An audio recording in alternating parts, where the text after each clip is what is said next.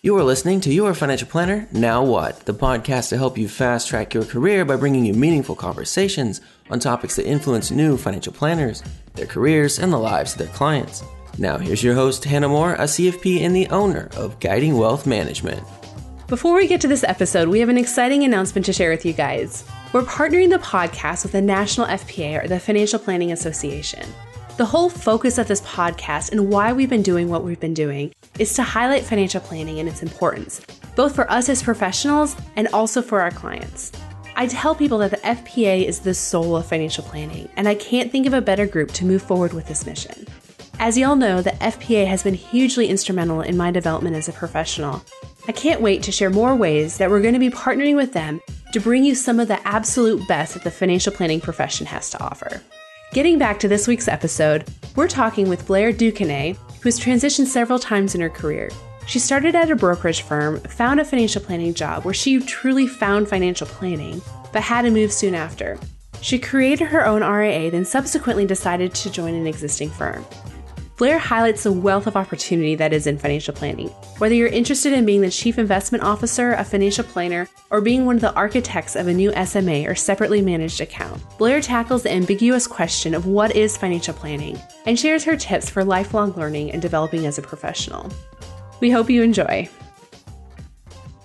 Well, thanks so much for joining us today, Blair. Thank you for having me.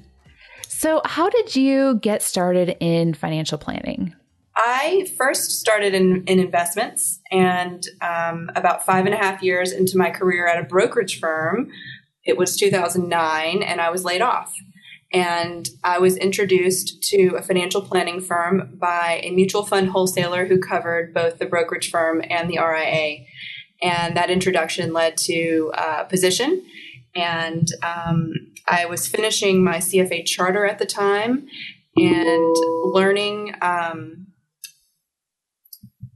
learning financial planning from this firm and quickly um, took the CFP and have been a financial planner ever since. And that was in 2010. So let's talk about the brokerage uh, firm that you were at. So for a lot of the listeners who might not know what that means, can you tell them like what is what is a brokerage firm and kind of what were what was your day to day like? Sure. A brokerage firm that, you know, the biggest ones, the wirehouses, I was at UBS, Merrill Lynch is another one. Um, you know, Morgan Stanley. They've all merged. Uh, there used to be a lot more names, but a brokerage firm is uh, a firm where advisors are registered representatives and they are licensed to sell investment products to their clients. And on the surface, it may look a lot like uh, an RIA in that they're giving advice to their clients and they're implementing potentially financial plans. There are CFPs who work in brokerage firms, uh, but it is a business model that is based on commissions and uh, production of fees from their clients. So you worked at uh, UBS for those years for almost five. We said five years. Five and a half, yeah. Five and a half years. And so then you started work. So you, you laid off, you're working at um, a financial planning firm. And so were you looking for financial planning or did you kind of stumble upon it? I stumbled upon it. Um, it was a wonderful happenstance that um, I was introduced to WealthStream Advisors, which is an RIA in Manhattan, um, and joined on with them and started learning financial planning. At my time at UBS, I had um, run financial plans through an early iteration of MoneyGuidePro, which the brokers at UBS had access to. So I had some uh, understanding of what financial planning was, but I would say it was on a very superficial level. And um, so the happenstance of being introduced through this mutual fund wholesaler to this firm is really how I became a financial planner. When did you notice the difference between the two firms? Like after you started working for this new financial planner, like what what tipped you off that there was something different? The first tip was in the interview process when they told me that I was going to lose my Series 7 license. And that was a big shocker at first. I didn't understand what that meant or why I was unable um, to keep my license. Series 7 was a difficult test. Um, it took me, you know, it was a six hour all day test, and I couldn't fathom the fact that. Um, that I would be giving that up by joining this firm. Um, so that was the first tip off. And then from day one of joining the firm, I knew that it was not going to be a problem for me. I knew that I never wanted to go back to being a licensed registered rep, that I really enjoyed the process of being on the same side of the table as the client and not looking at the client as a way to increase production or fees, but looking at the client as someone who I'm being paid to give advice to. And so while on the on the surface for the client it looks very similar from from one business model to the other, um, I immediately felt the difference from the moment I walked in the door, even in the interview process, I could tell that this was a completely different business model. I had never heard of the term RIA. I didn't even know what it meant. Um, so it was very interesting um, that all this sort of happened to me by luck and chance. Um, and I'm very glad that it did because um, my career has only been on an upward trajectory since that day. So you are at Wealthstream Advisors and so that's where you got introduced to like the CFP exam and and kind of that world. That's where you got introduced to the CFP exam, right? Correct. They quickly asked me to take the CFP. I joined Wealthstream in July of 2009. I had just finished level three of the CFA exam that June. And they said, Well, what do you think about taking the CFP? And I said, Wow, I just finished, you know, all three levels of the CFA exam, taking level three twice, by the way. Um, hmm. And uh, I said, okay, I, I, think I can do it. And luckily, I was able to be exempt from the um, education requirement for CFP. So I was able to just study for the exam and take it. And so that's what I did. I took a few months off and I ended up studying for the exam and taking it in March of 2010. Um, and luckily passed, and I've been, been a CFP certificant ever since. So, did you feel like the CFP exam gave you what you needed, or did you, did you feel like you already had a lot of that information already with the CFA and kind of your previous background? It was no. The CFA um, only covers investment related topics. And so, while I had a huge leg up on any of the investment related portion of the CFP exam, um, I had to learn a much broader array of information um, about financial planning. The hardest parts for me were insurance. I don't come from an insurance background. It's still confusing for me. Um, and tax was also very hard. So it was, I always say that the CFA exam is very deep um, and difficult from an investment standpoint, and the CFP exam is difficult because it's so broad and it may not go as deep as the CFA. Um, but the difficulty is having the is having to study such a broad array of topics. Um, of course, I would still say that the CFA exam is much more difficult and rigorous process. Um, but the CFP really does give you that broad array of topics that you need um, to be a financial planner. I worked at a broker dealer for a while and they, they said they did financial planning. Like it was kind of like back of the envelope type stuff where they just have the conversations about insurance or about uh, whatever it may be. Did you find that at UBS? Were you having like were clients gravitating towards financial planning conversations? The way that I used financial planning software at UBS was a way to sell the asset allocation recommendation. We would put in a minimum amount of information about the client and the whole purpose of it was as sort of a back tool to confirm the asset allocation that was being recommended.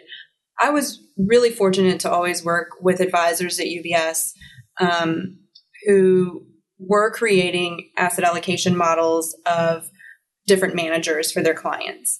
And they weren't necessarily doing one-off stock picking or, or you know bond sales. They really were looking at full portfolio asset allocation. And so the, the financial plan was sort of a superficial is almost not fair because we are talking about 2005 um, yeah. far back is that um, but it was a simple way to confirm the investment allocation that was being sold to the client thank you for kind of going into all of that i know it's sometimes defining what is financial planning and what is not financial planning, I think is a really important conversation and one that's hard to define if you don't, if you haven't kind of lived in both worlds. I agree. Yeah. So you're at Wealthstream Advisors. What was your next your next uh, professional step? I would still be at Wealthstream Advisors today if I had not met my husband. Um, so it was just sort of a life event. My husband is a native New Orleanian um, and lives in New Orleans. And after we met, I made the decision to move down um, because although it was not an easy transition for me, it was easier for me to move to New Orleans than for him to try to move to, to New York. And so that is really the only reason I'm not still at Wealthstream Advisors. So I moved to New Orleans in January of 2011 and did not immediately have a job. In fact, surveyed the landscape of registered investment advisory firms in New Orleans talked to what I thought was almost all of them and didn't find a, a spot for myself. And so I made the decision to go out on my own and um, try to build a book of clients from scratch. I wanted to replicate the Wealthstream model where I was doing both um, asset management and financial planning. Um, and so I partnered with a very small fee only RIA in New Orleans at first and because I was afraid of the setup of a firm. I didn't understand what it took to register an RIA. And so I partnered first with a small RIA and then eventually went out and ended up creating my own firm um, a couple of years later. Can you tell me more of like wh- that process and what that looked like for you? Like, was it something that you like, did you know you wanted to be on your own? Like, be the entrepreneur, or was it more of just there weren't jobs to be had? It was more there weren't jobs to be had. I really prefer working with the team, and we can explain how I ended up at 30 North yeah. Investments um, later. But it was really that I wasn't finding a home in New Orleans for what I wanted to do, which was to provide uh, investment and financial planning advice for a fee. And I just didn't find a firm. Most of the firms here are um, lifestyle practices or practices where there's multiple family members and they're really just looking for support staff. Um, and so the reason I ended up founding my own firm um, was because I didn't, I just wasn't finding other opportunities in New Orleans. The process of registering my RIA, which was called Ignite Investments and Planning, and it was back in 2013, um, a fee only financial planning and investment advisory firm focused specifically on Gen X and Gen Y clients. Um, and that process was, I mean, the paperwork was really easy. Um, the hard part is is acquiring clients. Yep. I'm not a natural. I'm not a natural salesperson. I'm an introvert, and so my real challenge was trying to get from zero revenue up to a revenue that actually paid me um, any sort of salary at all. And were you able to find success, like with the finding clients and developing that out? I did have a small amount of success. I didn't give it enough time. And the only reason for that is because not too long after I finally set up Ignite Investments and Planning and was kind of moving along um, with the digital marketing strategy, uh, 30 North Investments called me. Their founder and CIO uh, was leaving the firm and they were looking for a new CIO, and it was an opportunity with a team that I really respected. So it was almost too good to be true. And so I ended up um, taking my clients and moving to 30 North Investments. And so that's been four years now. So um, I kind of went through two and a half years of a slog. Um, never really got over the hump, but I I just don't think I had been doing it long enough to know if I was going to succeed or fail. And this opportunity to join 30 North came along. And, I, and I'm very glad it did because I really like working in a team environment.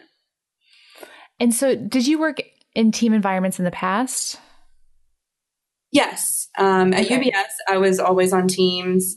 Um, and of course, at Wealthstream, it was a one firm, one team solution. So, absolutely, I, I've always worked in teams. That was really a couple of years there where I was working on my own um, and it was, you know, sometimes working out of my home, which was not for me. And then other times working out of co working spaces, which was a little better, but it, it, I was still working alone.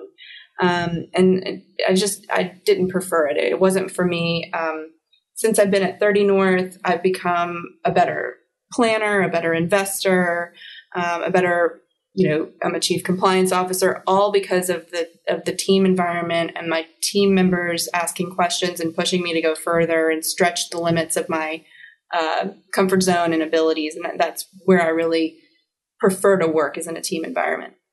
So i talk with a lot of young planners and some of them really st- there's a lot of tension and conflict within their teams uh, and where they're working what specifically about your teams or kind of how you approach your teams has made that a really successful place for you? It's really about getting in the right team, um, team dynamics. It's very important to understand that you have diversity of skill set, diversity of thought, um, and then you need buy in from your team members of what you're trying to accomplish, um, that you're all on board with wanting to accomplish the same things, that you have the same values.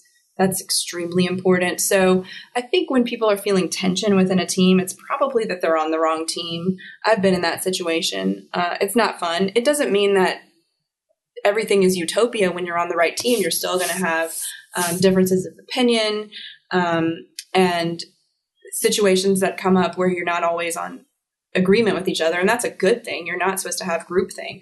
Um, but I would just say to be patient and give it time uh, and give your career time because one of the things that to be to become a financial planner you need to do is to learn from others, and sometimes you might have to learn from others on not the best team. Um, and so I would just you know not not spend too much of your effort worrying about the tensions of of who you're working with, especially if you're a young planner. And so you kind of had a, You talk about you know making sure that you have the same values and the same vision um, as your team.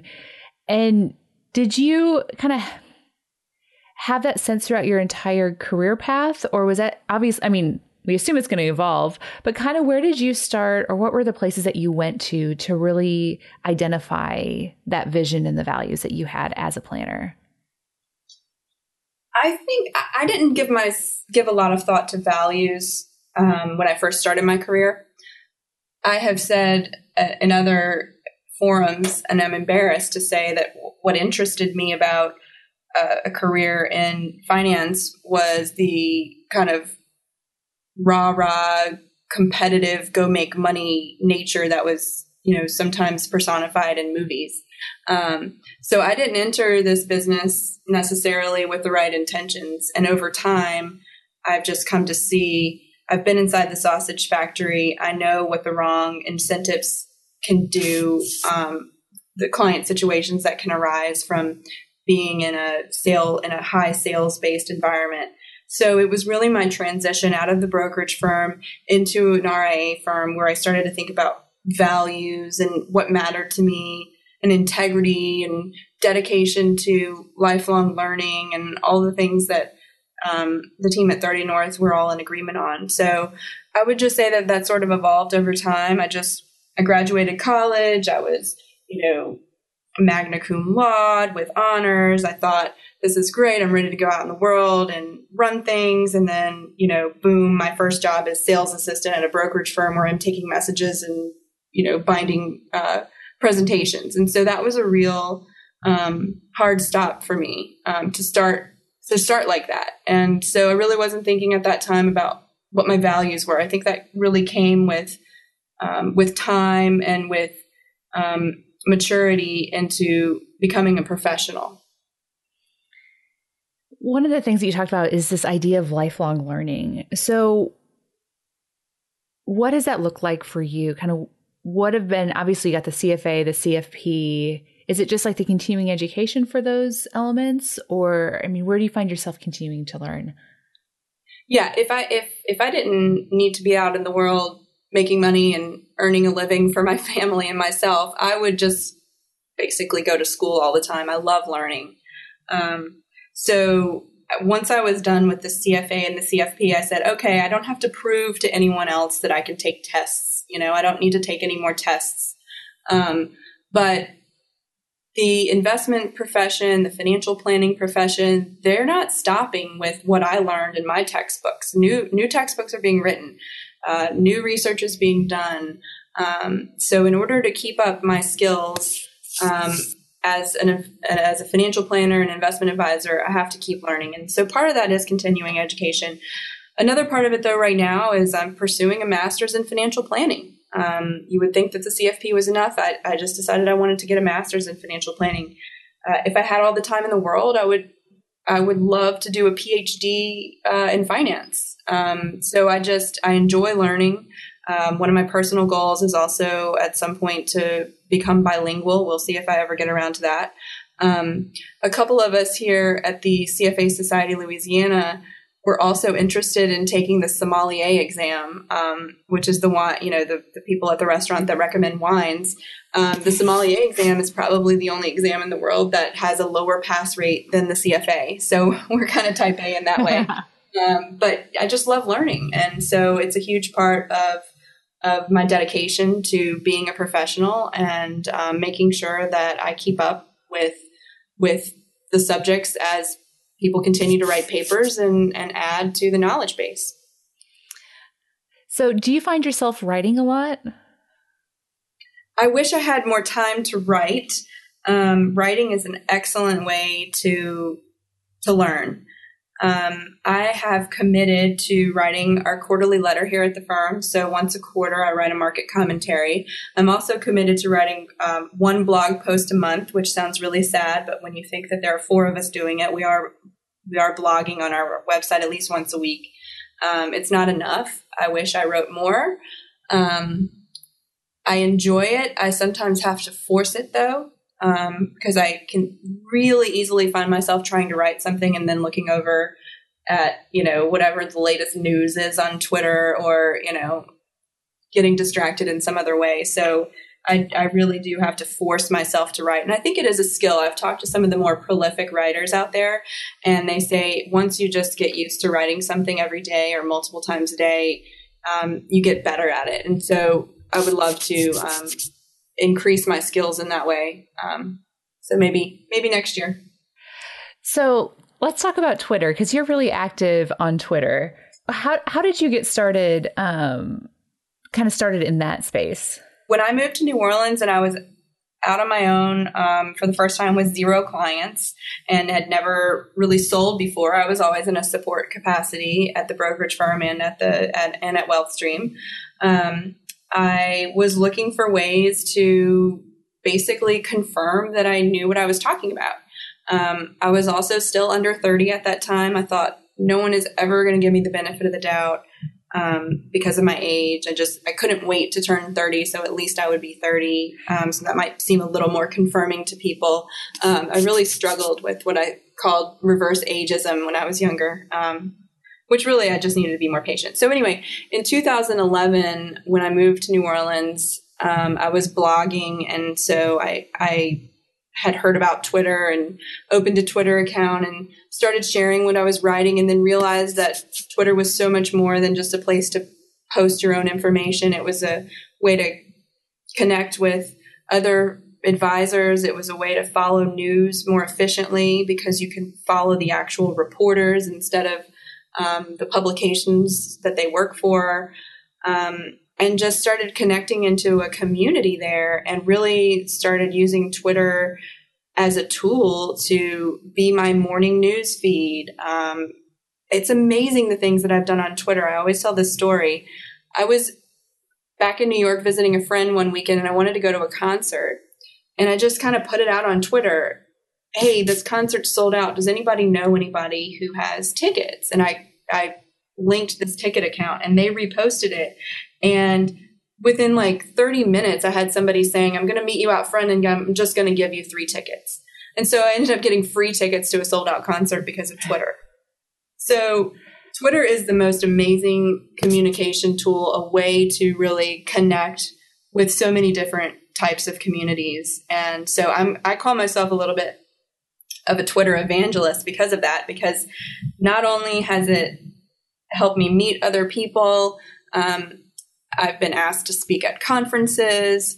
Um, I've been asked to um, qu- be quoted in publications. I've created relationships with reporters where I can be, um, you know, experts for them. Um, it, it's just, it's really opened doors for me in, in such an amazing way that I, I, I can't suggest more to people to just give it a try because it's amazing. That's really neat. And it's so funny to me, but advisors really love Twitter. Like it's one of the most active places that I found. Yeah, I, I, they do. And I think there's probably all these other pockets of Twitter, which are really even more amazing and other communities that we don't even know of because we're not looking there. And I suspect that there's probably some really unbelievable things going on on Twitter if you're in different communities. Um, but yeah, the advisor community is one of the one one of those sub communities, which is just really amazing. Oh, that's great. So has it? I mean, it's obviously helped, you know, with kind of building those relationships with reporters and things like that. But like from a career standpoint, I mean, you're speaking at conferences, and I guess that does help your career. But have you found it helped with your like relationship with clients and kind of the actual um, product of financial planning? So uh, people always ask me, "Do you ever get clients um, from Twitter?" And I would always say, "Not directly." Um, my experience with client generation, lead generation, and referrals has always been introductions through networks. Anytime I've ever had somebody call me just off the internet and come in and want to meet, they just don't become clients. I don't know what it is. Uh, I know other planners and advisors have tremendous success. Um, I just I haven't seen it as sort of a lead generation tool, but what it is, what your what your online presence is, is a confirmation because most um, clients today are going to Google you before they even pick up the phone to call you or schedule a meeting. And so all of this online presence is a way to, you know, confirm to prospects um, that you are legitimate and that you are a thought leader, really. Um, and so I, I, don't have any way of connecting it with the business, but I will tell you that I've had some really interesting, just anecdotal situations. Um, you know, there's an individual in who works in my office building who is a prospect right now, um, and I've been walking, you know, out of the office and had a comment, "Oh, have fun in Denver." And I, I look up and I'm like, I'm okay, thank you. How do you know about that? And it's because of Twitter, because I had just wrote, you know, I'm out of here going on vacation, you know, and tweeted that. And so I know people are following me. Um, and so I, I think it's additive. I just don't have a way of, of quantifying it in the way that maybe some other planners and advisors do. So building your presence online, you so you started when you were kind of out on your own looking for a job but you've been able to continue it while you're working for somebody else. So, have there been compliance issues, or kind of what from the employer employee relationship has that been like? So, I'm really lucky in that um, um, I'm at a small firm. We don't have um, sort of entrenched um, ideas about many things at all. Um, we have a social media policy that we all adhere to. Um, we review, you know, every year what our policy is and what we're agreeing to not put on the internet. And so there's a leniency there that may not exist at a larger, more um, not established is not the right word, but a firm that already has a lot of processes in place. Um, and if we grow and add more people, we will probably have to think about what our social media policy is. Um, but right now, it just happens to work. Um, we haven't had any issues with employees posting um, inappropriate things on on um, on social media, and so it's working for now, and hopefully, it will continue to work that way. And so, you don't have like a personal website or anything that you're kind of building up outside of your firm. I don't. I did um, shut down my website when I rolled into 30 North because we really just wanted to keep a one firm, one brand uh, sort of website out there. Um, and so that was just a decision that we made. And so, from your perspective, I mean, obviously you're with a firm that you really enjoy working with and, and is successful. Um, do you think that there's a place for advisors to maintain outside, like web presence outside of their firm? Oh yes, I've seen it work really well with other advisors. Um, you know, and it may it may be something that we would you know revisit again um, because I think that you know there are, are so many things going on out there with digital marketing or having a presence, whether it's advisors that are on television or, you know, there's all sorts of business models where having separate websites is absolutely working for people. Um, so I, I don't think that it that just because we've decided not to do that that it's a bad decision before we get to kind of talking more about like what do you what does your day-to-day look like and what what is your job function right now you mentioned this reverse ageism and i think that's a really big issue for young advisors of feeling like if only i can get to 30 like you said so i can say i'm in my 30s when clients ask how old you are. Uh, what kind of what are your thoughts on that especially speaking to the young advisor um, who may be in their early 20s working in this in this profession? Yeah, I would just say that careers are long and the time is going to pass so much more so much quicker than you you would ever imagine. I know it seems like a lot of time when you're in it, but afterwards you're going to come out the other side and you're going to wish that you were still 23 years old. So um, be patient. I remember talking with someone, a colleague at UBS, and saying, I'm never going to get anywhere. It's taking too long. I've been an assistant for four years. Uh, my career's going nowhere. And he looked at me and he said, Aren't you taking level three of the CFA? I mean, you're going to be a CFA charter holder by the time you're 27. Do you realize how amazing that is? Um, and at the time, it just seemed like it would be forever till anything was going to happen. But it, it does eventually happen. And while you're in that learning phase, that new, that, you know, new professional phase, take the time to learn from others. Um, you know, experience is it, it is worth something, and um, even though you may have new and better ideas, that doesn't replace the fact that the people that you may be working for or working with have had real life experiences that you can learn from. And don't be afraid to learn other things. I mean, there are so many skills that I learned in other jobs that I thought were completely useless when I went out on my own, I had to know those things. I had to know all the paperwork required to open different types of accounts. I had to understand operations. I had to understand compliance. And I did because I that's what I did in a brokerage firm in my first job. I did all the grunt work and luckily I knew how to do it and it wasn't an issue for me. So I would just say be patient.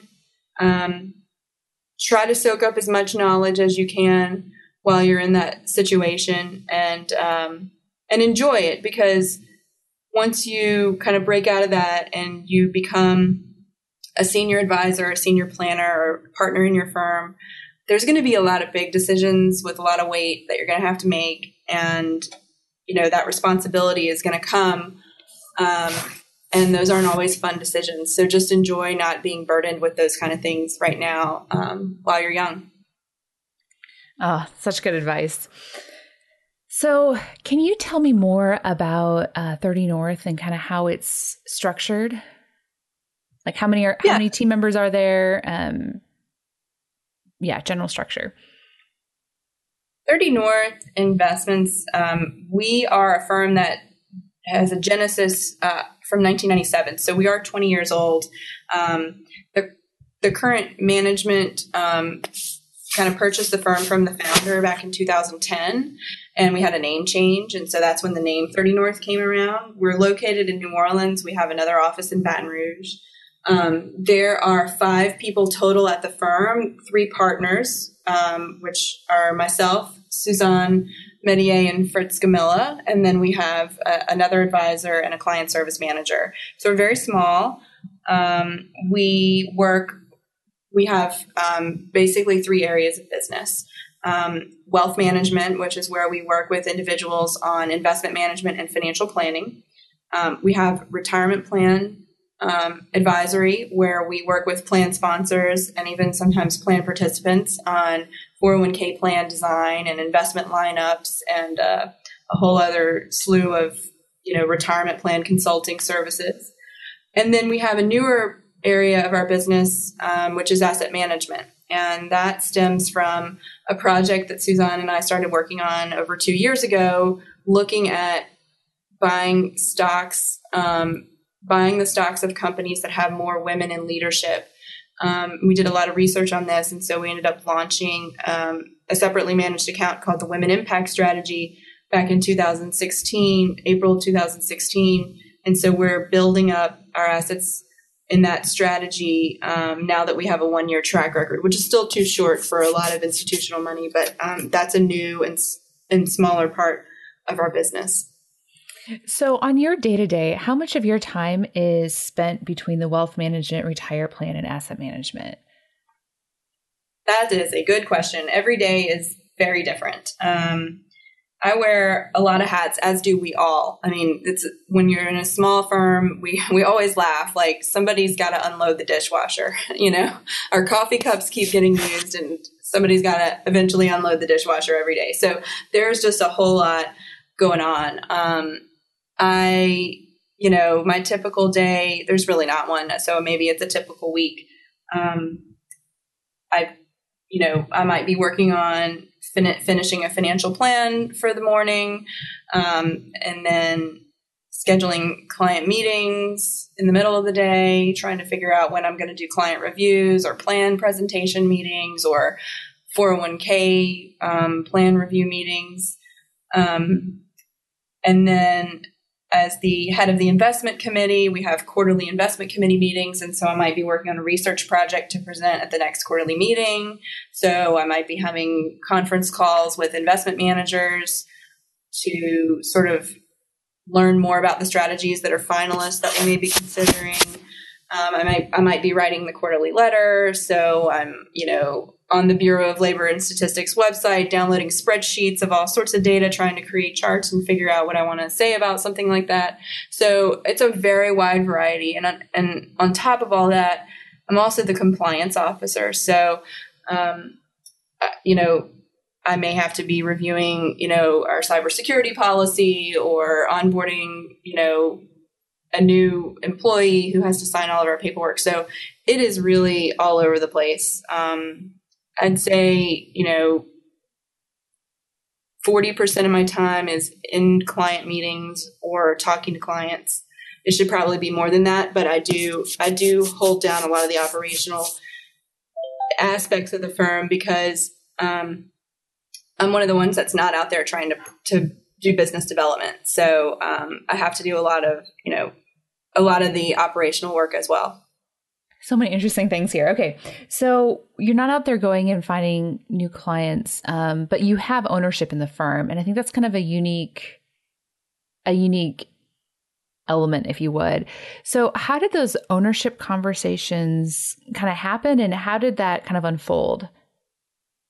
I think it naturally happened because I had a very small book of business to bring to the firm. And um, it only made sense to sort of compensate me for that. Um, but in addition to that, um, the original founder sold, um, ended up selling 100% of the business. And so we had one owner, and um, it was not her uh, intention to be 100% owner. And so she wanted to make sure that there was a, a strategy in place to sort of start to begin to bring in other partners and and so I think it was in 2014 when I became um, a partner and um, and so you know over time hopefully I will be acquiring more of a more of a percentage ownership in the firm. And so is that just I guess you buy into the firm. Um, but how would that so like going forward in the future ownership is it through obviously it's not through bringing in business. So would it just be buying more shares or kind of taking on more of a leadership role? Yeah, so it would be purchasing more shares, and there's many ways to do this. I mean, um, there it, it, can be financed by the company, so it doesn't necessarily have to be a cash up front. Although it could be, I could offer cash, um, but yeah, it's it's a purchasing process um, to bring in more partners. And are you the only CFA on staff? I am. You yes. Are? Okay. So let's talk about this women impact strategy because I think it's so interesting. How did you how did you even get interested in this and kind of I mean, how did this get started? Yeah, this is kind of uh, what I alluded to. One of the things I alluded to when I said being on a team has stretched me to do things that I never would have imagined. uh, I was really ingrained in.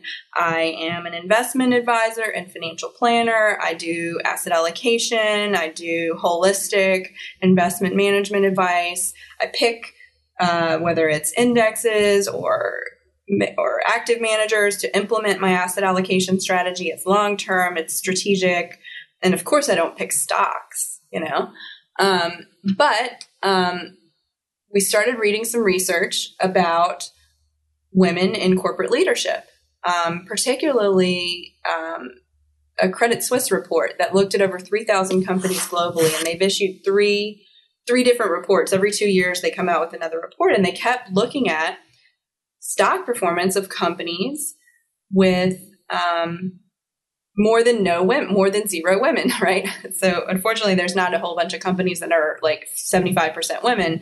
We're talking about having one woman on the board versus zero, or 25% of the board being women instead of zero. And the stock performance was better. And, you know, I'm very skeptical. Um, I, you know, I believe that there are certain um, maybe tilts that you can take in a portfolio, but uh, in general, I, I'm pretty skeptical of active management. And so we did our own research um, to try to confirm what we were reading, and we looked at um, the S and P 500. We pulled the board composition of the companies in the S and P 500 10 years ago. So at the time, that was 2005. We looked at how many women were on the board, and then we created hypothetical portfolios of companies with zero women on the board, companies with at least one woman on the board, and then another portfolio of companies with at least 25% women on the board. And we ran the numbers and found that the companies with more women uh, outperformed. We're also looking at that now from an executive standpoint because the Women Impact Strategy, um, which eventually came out of all this research, uh, looks at both the board and and executives. Um, so we're we're working on that white paper now. But we ended up writing a white paper about it, and then we sort of started coming up with a methodology for if we wanted to do this as a separately managed account or any other kind of product, what would it look like? And so we started building the rules of the portfolio, and we didn't want to be. Um, we didn't want to be a market cap weighted, you know, index offering. So we decided to take a, a, value tilt and a small cap tilt and, and also look at profitability of the companies and ended up coming up with a methodology and launching the women impact strategy with seed money in april of 2016 um, and then we began marketing it in april of this year um, to individual investors institutional investors family offices. We've really just begun. Um, another thing we probably need to do is market it to other advisors and um, the performance hasn't been bad. Um, and it was actually at the one year anniversary, it was quite strong. Um, we do have a small cap tilt, and small caps have underperformed this year. So you, you know you might expect that it isn't beating the benchmark net of fees this year, but it's it's not trailing by too much. Um, so now I'm a portfolio manager in addition to everything else. But it's it's a rule based strategy. It's an evidence based strategy. I'm not trying to um, meet with management or make any um, i'm not creating models of what you know target stock prices would be. It's really just looking at fundamentals of a company and and the gender makeup of their leadership and building a portfolio around that.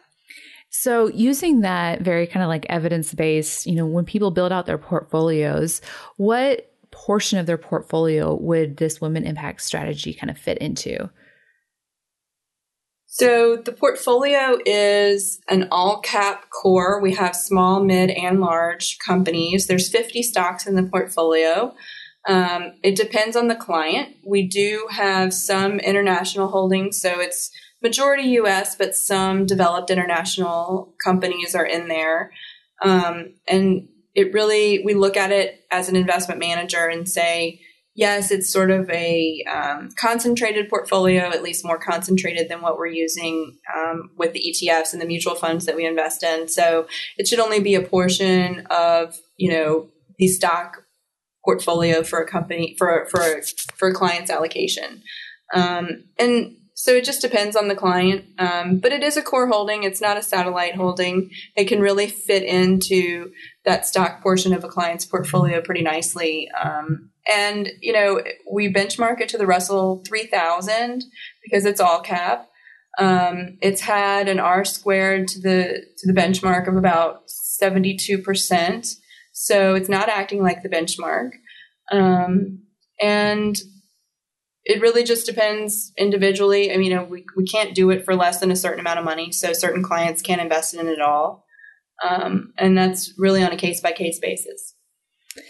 That's so interesting. And have you found that people are uh, really kind of open and receptive to this?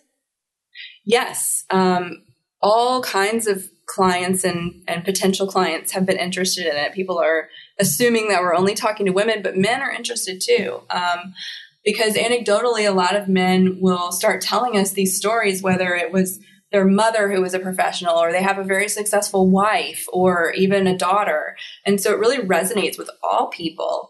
Um, and we've had a lot of excitement. Um, it's one of those things that you know you're onto something when you don't really get very much pushback at all, even when you talk to 100 people about it.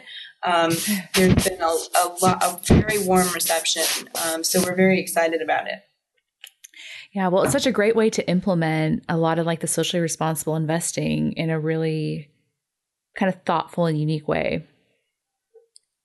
It is. It's a different slice. And when I first started investing, socially responsible investing was like a place where investors went, they were willing to accept a lower return yeah. to, to align their investments with their values. And today, um, it's been rebranded as ESG investing.